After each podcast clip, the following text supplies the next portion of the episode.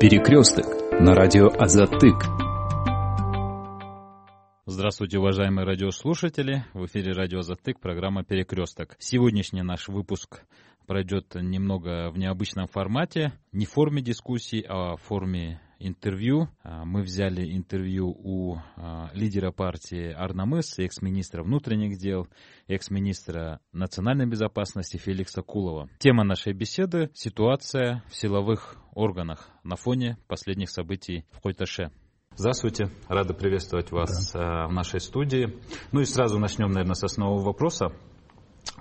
После обострения ситуации в Койташе 7-8 августа стало понятно, что силовые органы тоже испытывают определенный кризис. Поводом для таких умозаключений стала громкая отставка замминистра внутренних дел Курсана Асанова, потом гибель бойца спецназа в Койташе, определенные эмоциональные заявления председателя спецслужбы.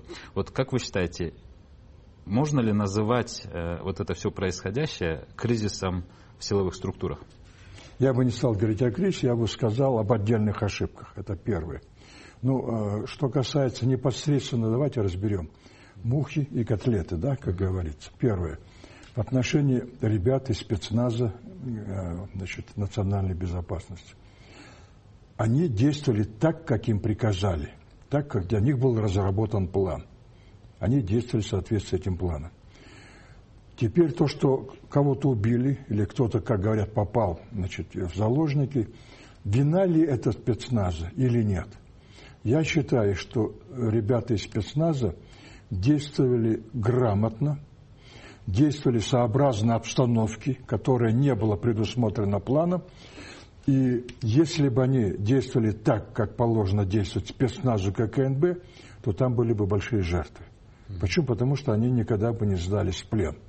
Это То есть спецназ заточен стрелять, да? Да, спецназ заточен для других целей. Угу. И он, если бы это были враги, а не мирное население, они бы никогда бы не сдались. Они выполнили бы задачу до конца.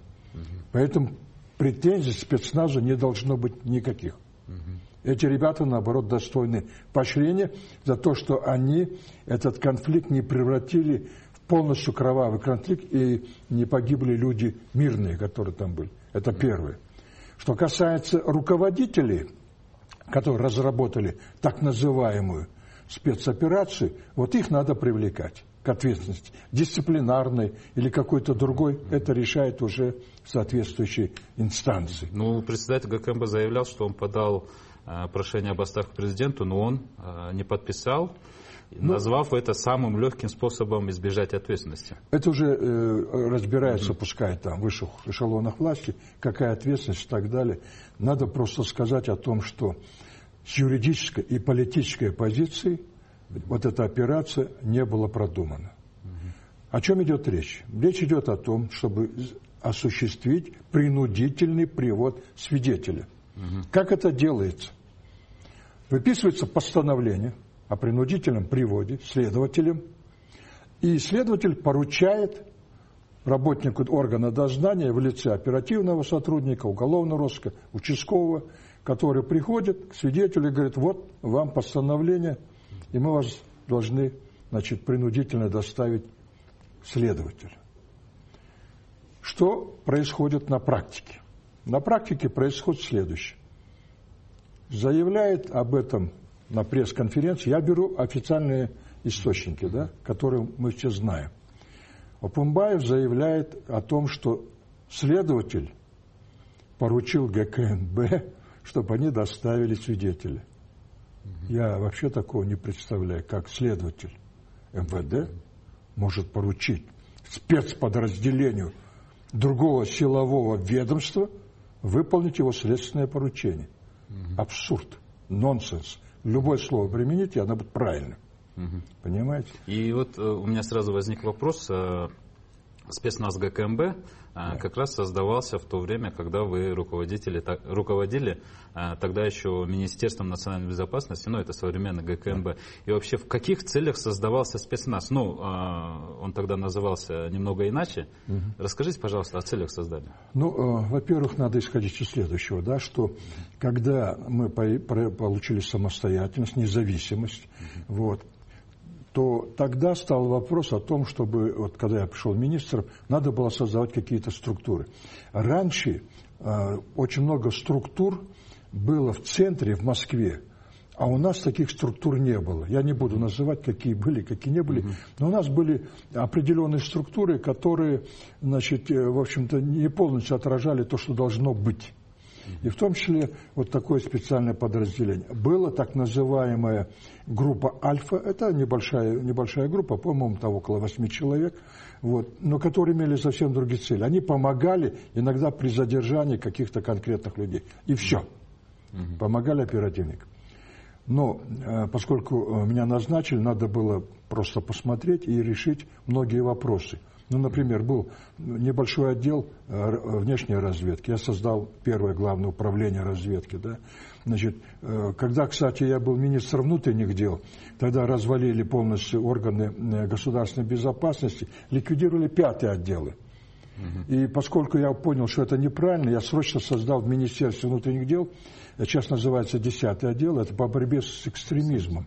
А они убрали эту функцию значит, в органах безопасности. Они э, частично занимались экстремизмом, но они убрали. То есть надо было создавать что-то новое. Создавали, создали мы, значит, я тогда создал антитеррористический центр под названием «Калкан», «Щит». Но когда я ушел, меня посадили, решили, значит, э, назвать «Альфа». Но это не важно. Но ну, суть вот. осталась И суть, же, да? суть осталась та же, это борьба с террористами. Они заточены это. Я их направлял на учебу в Россию, в Соединенные Штаты Америки, в европейские страны, в Турцию. Они прошли мощную подготовку. И они работали именно на то, чтобы задерживать террористов, бескровно, с кровью, неважно как, если какая задача стоит, и при этом, чтобы не страдало мирное население. Условие главное максимально должны были продумать. И не просто это силовики, которые пришли по-тупому. Это еще отдельное подразделение в этом же центре, которое занималось аналитикой, разработкой операций, оперативной подготовкой, да, технической подготовкой и так далее, и так далее. И вот только после этого они уже выполняли поставленные задачи. Они не заточены и не, на, не приспособлены для выполнения вот таких значит, мероприятий в виде принудительного привода. То есть вы считаете, что их привлечение 7 августа э, к операции был, по принудительному это было, было неоправданно? Это было неоправданно, это я считаю, ну, так скажем, очень мягко, незрело. Незрело. А э, кто должен был э, проводить эту, э, ну, скажем, операцию? Однозначно МВД. Это спецназ МВД, да? И даже не надо было спецназа. Угу. Надо было, вы понимаете, да, вот почему-то все думают, что именно в это время, вечером и так далее, надо было угу. приходить. Надо же просчитывать ситуацию. Кто там находится, понимаете? Угу. Можно было прийти утром рано, угу. и все, не было бы проблем. Более того, я считал и рекомендовал вообще туда не приходить, и можно было по-другому его привести и с ним разговаривать. Угу. Без всяких вот этих каких-то значит, э, маски-шоу и так далее, это не нужно было делать. А могли бы раскрыть немного Да очень просто. Вот эту... Значит, во-первых, вот сейчас значит, выясняется, что его привлекает еще к ответственности по ТЭЦ угу. города Бишкек. Но вы знаете, сейчас идет процесс, судебный процесс по ТЭЦ. Очень много показаний касается позиции самого бывшего президента, угу. что он якобы давал какие-то указания. Он значит, проводил э, значит, работу по внешним значит, делам, чтобы угу. привлечь китайских инвесторов. И в том числе вот эту фирму TBA, компанию. Угу. Почему его не вызвали на допрос в суд? Угу. Я рекомендовал вызвать суд и уже там, если необходимость была бы, около суда задержать никакого там кровопролития не произошло бы. Угу. Просто оттеснили бы толпу, которая могла с ним прийти, его могли спокойно из зала суда через другой ход могли его забрать и вытащить. Угу. Ну, Но и нет все. никаких гарантий, пришел бы он. Если бы он не пришел на заседание суда, угу. где решается судьба его подчиненных, за которых он переживал, за Сапара Исакова, за человека, который был его руководителем аппарата, Джадарюс Атывалдиев, другие, которых он назначал, угу. это было бы не мужской поступок. Угу. Он обязан был прийти. Если бы вот он не пришел бы, он себя так бы скомпрометировал, что после этого никто бы из защитников не стал бы его защищать. Понимаете? Угу. Угу. Вот и все. Угу. А... На недавней пресс-конференции председатель ГКНБ Урозбеков Умбаев э, объяснил э, ситуацию э, с привлечением спецназа. Он сказал, что там были камни, была определенная опасность, и поэтому привлекли Альфу. Как вы оцениваете вообще вот эту ситуацию? Ну вот вы сами сказали, да. там были камни, поэтому нужно было спецназ ГКНБ. Но ну, я просто не могу глупость комментировать. Понимаете? Угу. Любому здравому человеку понятно. Угу. Против камней привлекать специальное подразделение. Это значит, э, если ты думаешь, что тебя будут камнями забрать, значит, ты значит, незаконные действия будешь проводить. А если ты приходит э, представитель следователя, да, работник там уголовного розыска, с постановлением о приводе, ему отказывают, да, это все фиксируется, потом доводится до сведения всего населения по телевизору, вот как реагирует э, значит, э, сторона Атамбаев, сам Атамбаев. И после этого смело заходи с милицией, рано утром ломай ворота, заходи и ломай всех, кто там находится, и забирай. И нет проблем. Угу. Понимаете? Надо было общественное мнение тоже подготовить. Угу. Еще один момент – в соответствии с законом, по закону я подчеркиваю, значит, э, у него, э, бывшего президента, хотя его лишают статуса этого президента, а лишение статуса предусматривает лишение неприкосновенности, да, то есть его можно вызывать, но при этом охрана и материальное обеспечение убирается только после вступления э, обвинительного приговора в силу. Значит, до этого у него существовала охрана. И была охрана, и обязана была быть охрана. И вот вопрос возникает. Если готовили эту операцию, то получается интересная ситуация. Через забор прыгает спецназ, якобы для привлечения его к принудительному приводу. Что делает охрана? Охрана ГКНБ, коллеги. ГКНБ, коллеги. Угу. Но же они не знают, их, видимо, не предупредили. Они обязаны, сразу же берут и его прячут. Это их первая обязанность – защитить угу. охраняемый объект. У них так прописано, их обязанность. Угу. Они даже не знали, и они даже не поняли, кто прыгает. Наверное. Откуда они знают? Там же не написано. Если бы они прыгнули, стали бы кричать, вот постановление, постановление, может быть, те бы задумались. Просто прыгать, чтобы там что-то делать. Угу. Откуда они знают, кто это такие? Они, конечно, его прячут. Их не предупреждают если бы их предупредили бы заранее. Но, видимо, побоялись, чтобы они не раскрыли эту информацию, да, о том, что будет происходить задержание. Понимаете? Опять нестыковка, несработка. Кто виноват? Конечно, те, кто готовил эту операцию. А виноваты те ребята, которые, значит, говорят, «А, это охрана ГКНБ, она вместе с ним ушла, и там этот бункер или куда-то. Они выполнили свой долг. Охраняемый объект они обязаны защищать. К ним не может то, быть никаких То, то есть в случае, если бы что-нибудь случилось э, с объектом, то Конечно, они бы тоже они привлекались? Конечно, да? привлекались бы. Угу. Понимаете, настолько глупо все это продумано, да, даже не продумано, так точнее сказать, да, все это глупо было сделано, но даже уже только ленивый не пинает сейчас, да, руководство ГКНБ. Угу. А какая должна быть ответственность? Ну пусть вот будет сейчас государственная комиссия, она все точки должна над и расставить. Кто и что виноват и разберется. Немного отойдем от событий именно того дня. А, вы успели поработать и министром внутренних дел, и министром национальной безопасности. А между э, этими силовыми органами есть э, какая-то конкуренция, соперничество? У спецслужб всегда mm-hmm. это будет. От этого mm-hmm. никуда не денешься. Другое, mm-hmm значит, э, так скажем, в каком это виде проявляется. Понимаете? Тайное соперничество будет всегда. Это, все, это, все мы об этом известны, потому что каждый служб старается лучше себя показать. Вот в данном случае значит, МВД оказался на высоте в этом соперничестве седьмого. Те проиграли ГКНБ, не смогли выполнить, потеряли людей, попали в плен. А МВД четко выполнил свою задачу. Поэтому вот это люди сразу сравнивают и уже дают оценки той и другой службе. А Всегда нет каких-то разграничений, что здесь должен работать ГКНБ, а здесь э, конечно, есть. привлекаться МВД? Конечно, есть. Угу. В, данном, в данной ситуации, конечно, должно было быть взаимодействие, поскольку охраняемый объект охраняется силами ГКНБ, поэтому должно было быть согласование этой, если бы надо было МВД поручить. В крайнем случае, если решили делать вечером, что других вариантов не было, да, вот, и надо было делать именно вечером, то надо было все-таки согласование произвести, и уже действовать надо было в рамках закона, я подчеркиваю, и действовать надо было грамотно. Вот здесь МВД знает, как в таких случаях надо такие мероприятия проводить.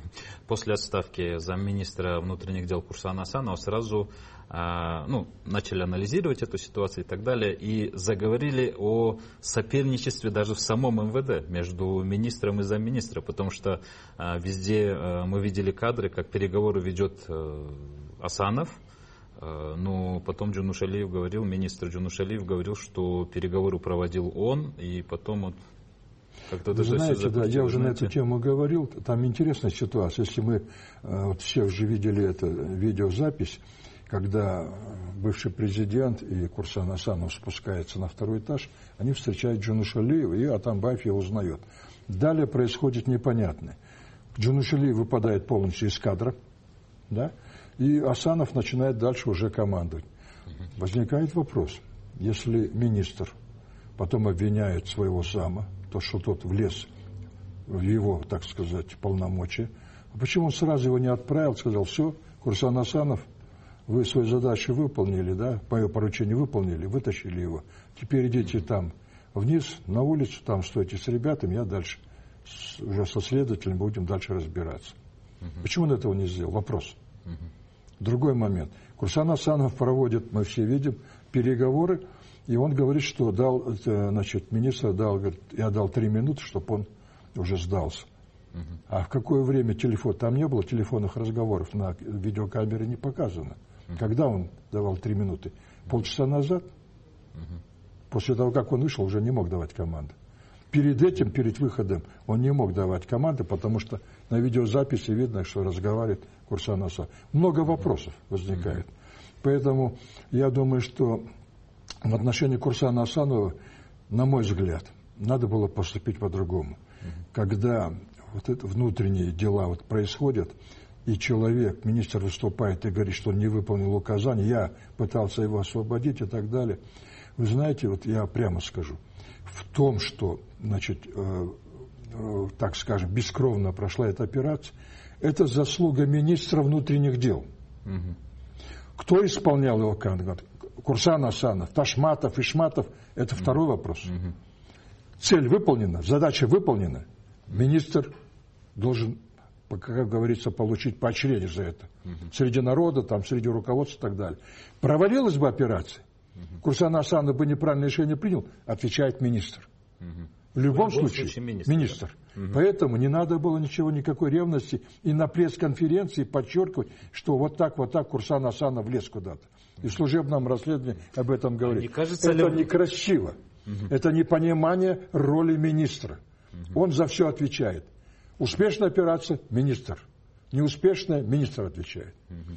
И в данном случае надо было просто, если какое-то нарушение, кроме этого было, угу. да, с какими-то пакетами или еще что-то было, надо было это все молча провести, без всяких так далее, его отстранить от работы, проводить служебное расследование или следствие проводить, досудебную проверку, не поднимать шума. Сегодня это ударило теперь по авторитету МВД. Там, оказывается, некому доверять. Там вот между, между собойчики идут, да, и так далее. Угу. Понимаете, нельзя ссоры из избы выносить. Конечно, все должно быть прозрачно, но этой прозрачности есть всегда предел.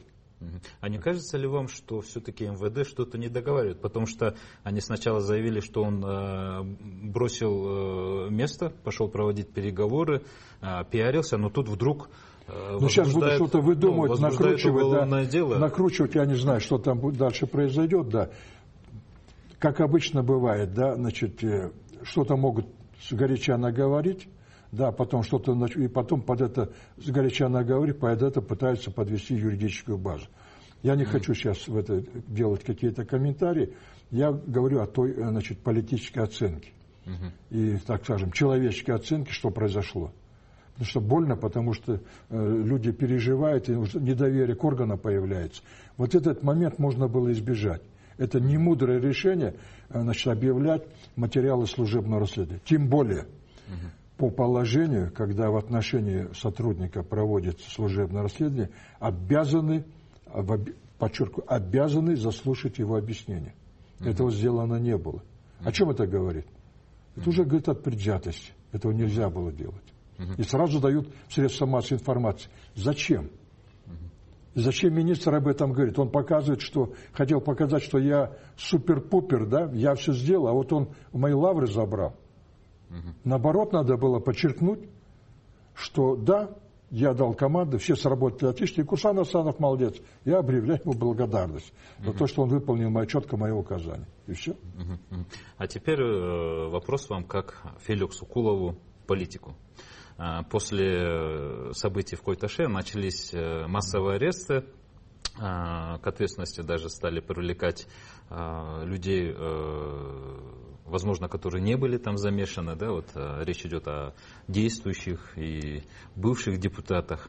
И у вас нет как бы подозрений, что все это может как-то вылиться в какой-то политический процесс и, ну, так скажем, на охоту, в охоту на ведьм? Ну, во-первых, э, надо сразу сказать, да, угу. те люди, которые там были, э, следствие обязано всех допросить. Угу. Неважно, ты депутат был или кто, все, кто там находились, обязаны всех допросить.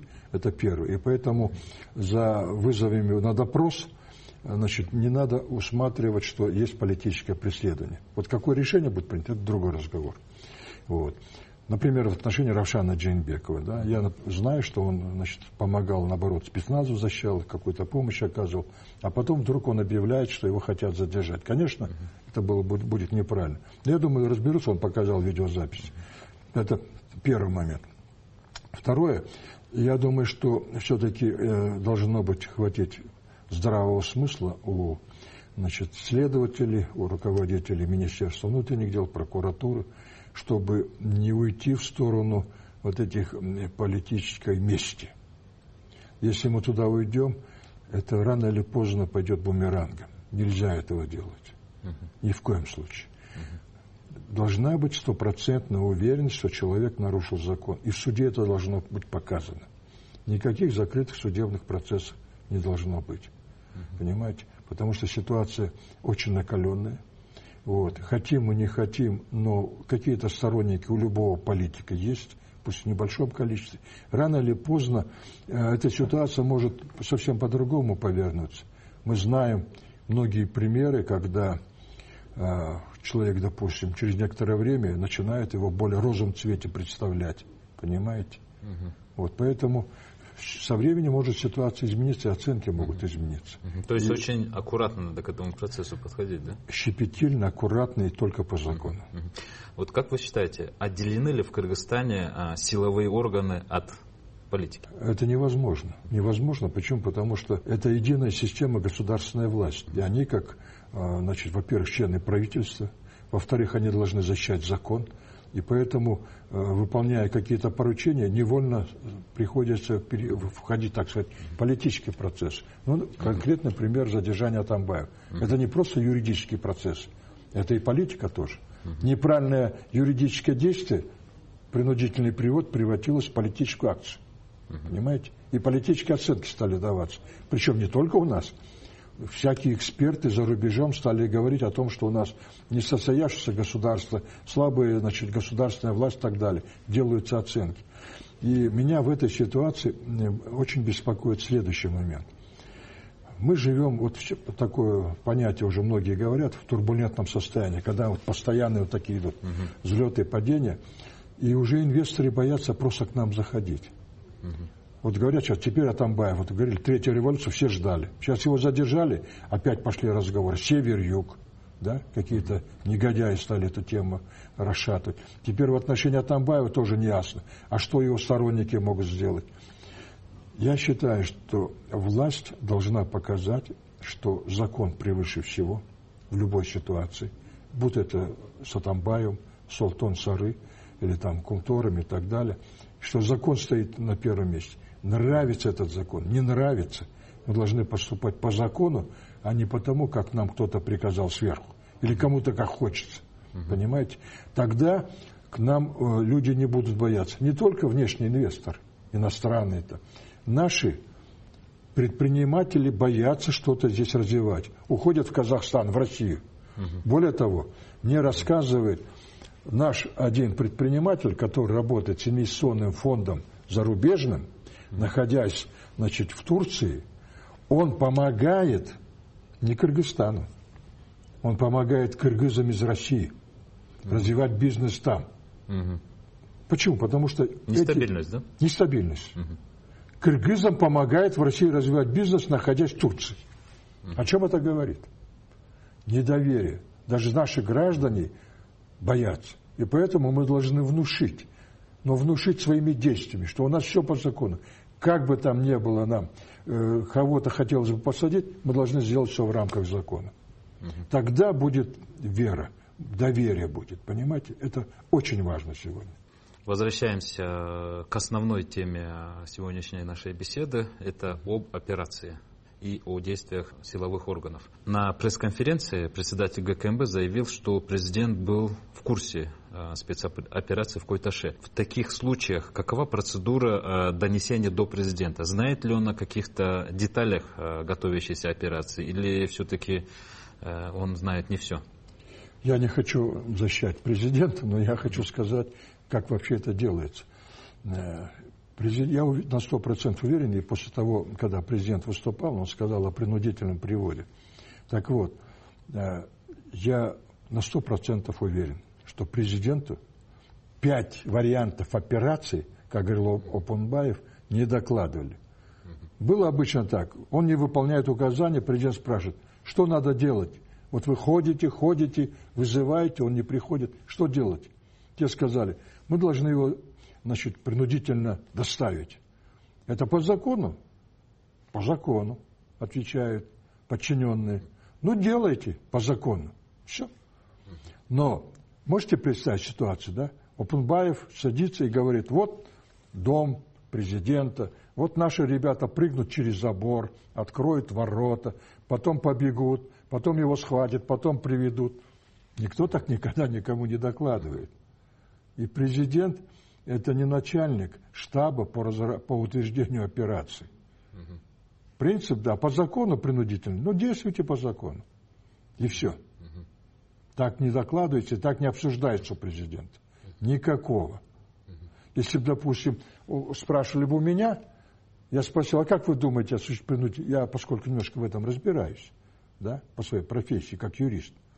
Но президент этих деталей не знает, что такое принудительный, как это делается, какая процедура.